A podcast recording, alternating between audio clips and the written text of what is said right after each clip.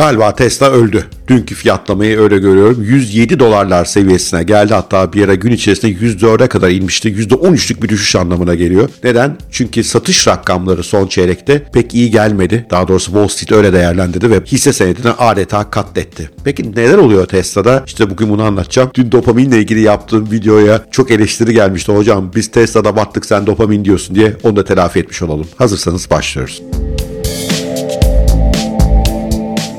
Önce rakamlara bakalım. Son çeyrekte Tesla 405.278 araç teslim etmiş. 439.701 de araç üretmiş. Üretim rakamlarından genelde Wall Street memnun ama teslim edilen araç sayısı az geldi. Burada Wall Street'in hedefi 420 binler civarındaydı. Arada epey bir fark var. Zaten bunu borsa sert cezalandırıyor şu anda. Tesla bu aradaki farkın temel sebebini ürünler yoldaydı diye açıkladı ama bu Wall Street'e pek inandırıcı gelmedi. Açıkçası ben de biraz şüpheli bakıyorum. Burada muhtemelen bir 15-20 bin araç hakikaten satılmış ve yolda olabilir. Biliyorsunuz Tesla'nın sisteminde önce sipariş alıp sonra ürünü yolluyorlar. Ancak maalesef Tesla'nın raporunda kaç aracın yolda olduğunu raporlamadılar. Aslında böyle bir detay verselerdi belki bütün bu gürültüye gerek kalmazdı. Çünkü mesela şu gemilerde 25 bin aracımız yolda bunların siparişi hazır deseydi Wall Street bu kadar paniklemezdi. Her şekilde Tesla'nın burada bir iletişim hatası yaptığını açıkçası düşünüyorum. Bir diğer beni şaşırtan konu da bu raporda Tesla Semi yani tır çekicisiyle ilgili rakamların olmaması. Evet az adet sattılar muhtemelen ama raporla şunu kardeşim yani merak ediyoruz niye koymuyorsun oraya?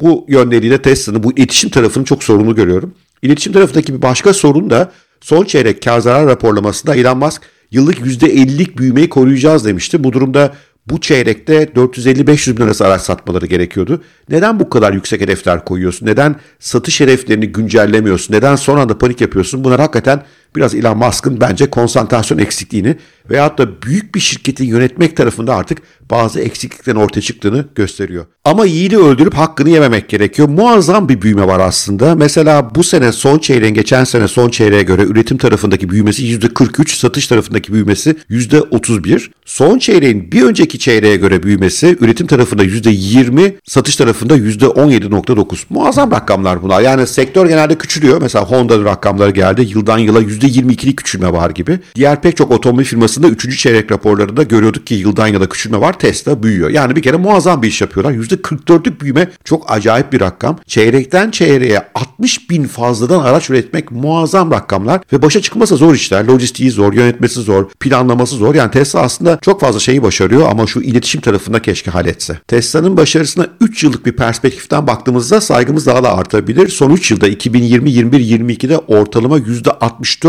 üretim tarafında %62 de satış tarafında yıldan yıla büyüme yaratmışlar. Müthiş rakamlar. Hakikaten çok iyi şeyler beceriyorlar. Ya bir de şu iletişimi iyi yapsalar çok daha rahat edeceğiz. Öte yandan şöyle enteresan bir durum da var. Mesela McDonald's'a bakıyorsunuz. McDonald's'ın cirosu geçen seneye göre küçülmüş durumda ama hisse senedi değeri %2 falan azaldı bir yılda. Buna karşın Tesla ciroyu %40 artırıyor. Hisse senedi %70 kayıp var. Neden böyle oluyor? Bu aslında biraz Tesla'dan da bağımsız. Amerika'da Wall Street'in genel yatırım trendi değişiyor. Resesyona girerken Tesla gibi yüksek fiyatlı, ertelenebilecek alışverişlerden tüketicinin vazgeçeceğini, buna karşı McDonald's gibi daha temel ürünlere doğru döneceğini düşünüyorlar. Buna resesyon trade deniyor ve bu trend de Tesla'ya yaramıyor. Bugün Apple'da %3,5 civarında düştü bu arada ki teknoloji hisseleri içerisindeki son kale. Bir tek o direndi. Ona da saldırıyorlar şu anda. Bu bir de temel trend. Yani Tesla'nın düşüşün arkasında Elon Musk'ın çok sayıda hisse satması, Elon Musk'ın Twitter antikalıkları, 3. çeyrek ve 4. çeyrekte Wall Street'in satış hedeflerini tatmin etmemiş olması, Elon Musk'ın aşırı hedefler vermesi bütün bunlar sebep ama temel sebeplerden bir tanesi de para teknoloji hisselerinden çıkıp resesyona daha dayanıklı olduğu inanılan McDonald's gibi Walmart gibi yerlere aktı. Bence bu arada çok saçma çünkü baktığımızda gelecek yıl için Tesla'nın beklenen fiyat kazanç oranı 20'lere inmiş durumda. Bu McDonald's'ın altında neredeyse ve Tesla %40 büyüyor. McDonald's ise büyümüyor, küçülüyor. Tabii şimdi gözler 25 Ocağı çevrildi. Neden? Çünkü 25 Ocak'ta kar zarar bilanço gelecek. Tesla'nın o gün neler açıklayacağını herkes çok çok merak ediyor. Ben de birkaç not aldım. Birincisi ortalama araç satış fiyatlarına bir düşüş olacak gibi gözüküyor. Çünkü Tesla dönemin sonuna doğru çok indirimler yaptı. Bu araç fiyatlarına olumsuz yansıyacaktı. Artı Model S ve Model X yani Tesla'nın pahalı araçların satışları azaldı. Buna karşı Model 3 ve Model Y'nin satışları arttı. Bu biraz ortalama satış fiyatını düşürecektir. Bu tabii kar marjları üzerine baskı yapar. Öte yandan maliyetlerde biraz azalma bekliyorum. Maliyetlerin satılan malın maliyetinin biraz iyileşeceğini düşünüyorum. Neden? Çünkü biraz deflasyonist bir ortama girdik. Elon Musk bu konuda açıklamalar yapmıştı daha evvel. Ayrıca Berlin ve Texas fabrikaları gittikçe üretimi artırıyorlar, verimlilikleri artıyor. Bu da marja biraz olumlu yansır. Olumlu bir gelişme FSD yani Full Self Drive tarafında olabilir. Nedir Full Self Drive? Otonom sürüş. Bu bir yazılım ve ekstra satılıyor. 15 bin dolar civarına satılıyor bu. Bu son çeyrekte satılan 400 bin arabanın kaçına bu yazılım satıldı bilmiyorum. Ama şunu biliyoruz Amerika'da şu anda otonom sürüş yazılımını herkes alabiliyor. Bu eskiden alınamıyordu. Özel sürücüler ancak alabiliyordu. Bu olumlu. Acaba kaç kişi bunu aldı bilmiyoruz. Buradan bir sürpriz gelebilir. Ve 15 bin dolar direkt kar. Çünkü bu bir yazılım ne kadar etkileyecek bilmiyoruz. Bir başka olumlu gelişme FSD tarafında ertelenmiş cirolar var. Ne demek bu?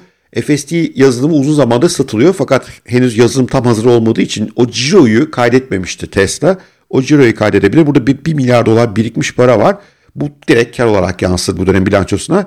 Gerçi Wall Street bunu çok ciddiye almayabilir çünkü bir dönemlik bir şey diye bakabilir ama böyle bir ihtimal de var. Bir başka sürpriz de enerji tarafından geliyor olabilir.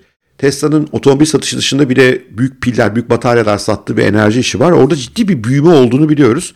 Henüz tabii otomobil tarafıyla karşılaştırınca küçük ama oradaki anlamlı bir büyüme bizi motive edebilir. Elon Musk enerji işinin Tesla otomobil işi kadar büyük hale geleceğini iddia ediyordu bir dönem. Bu çerçevede güncellenmiş Tesla kar zarar bilanço tahminlerimi Haddini Aşk Kulübü üyeleriyle yakında paylaşacağım. Siz de gelin kulübe üye olun. Çok kolay. Aşağıda e-bülten var. Önce ona bir kaydolun. E-bültende gördükleriniz hoşunuza giderse kulübe de üye olursunuz.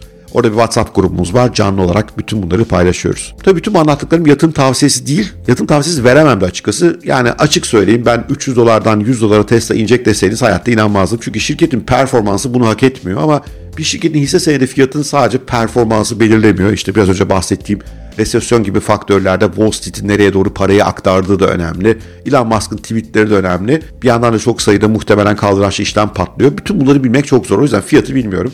Az tahminler 80 dolara iner diyor. Bugün bir tahmin 17 dolara iner diye okudum.